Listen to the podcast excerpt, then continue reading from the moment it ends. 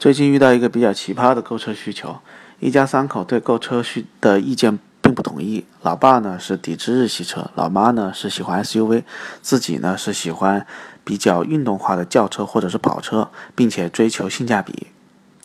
那么我在数据库里做了一些筛选，发现有一款新出的 SUV 比较符合这个需求。要说新出其实也不是，因为这款车早就已经以进口的身份进入到中国，只是在国内刚刚开始合资生产。这款车就是吉普的自由光。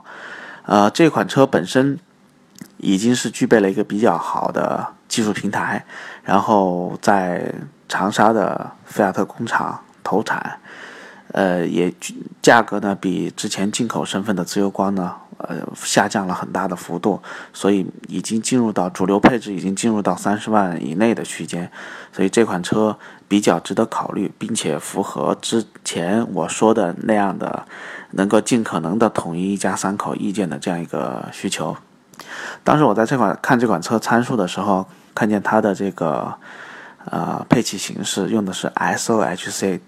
单顶凸轮轴形式，可能很多人会觉得哇，这款车怎么用这么老的一个配气形式？其实这是我需要跟大家说明的地方，在技术上，这款车的发动机其实非常先进，它是用的菲亚特的 Multi L 技术。它虽然叫 SOHC， 但是这个单顶凸轮轴仅仅指的是它的排气凸轮用的是传统凸轮轴的形式，而它的进气系统采用的是 Multi L 的这种电控液压的进气气门控制，所以它取消了凸轮轴，它是完全可以无极调节进气门的开闭的生成的，所以这款发动机实际上在进气系统的设计上非常先进，它的先进程度已经远远要高于现在我们所见到的什么 VVT 啊 VTEC 或者说 DOHC 那个双顶凸轮轴这样的配置形式。所以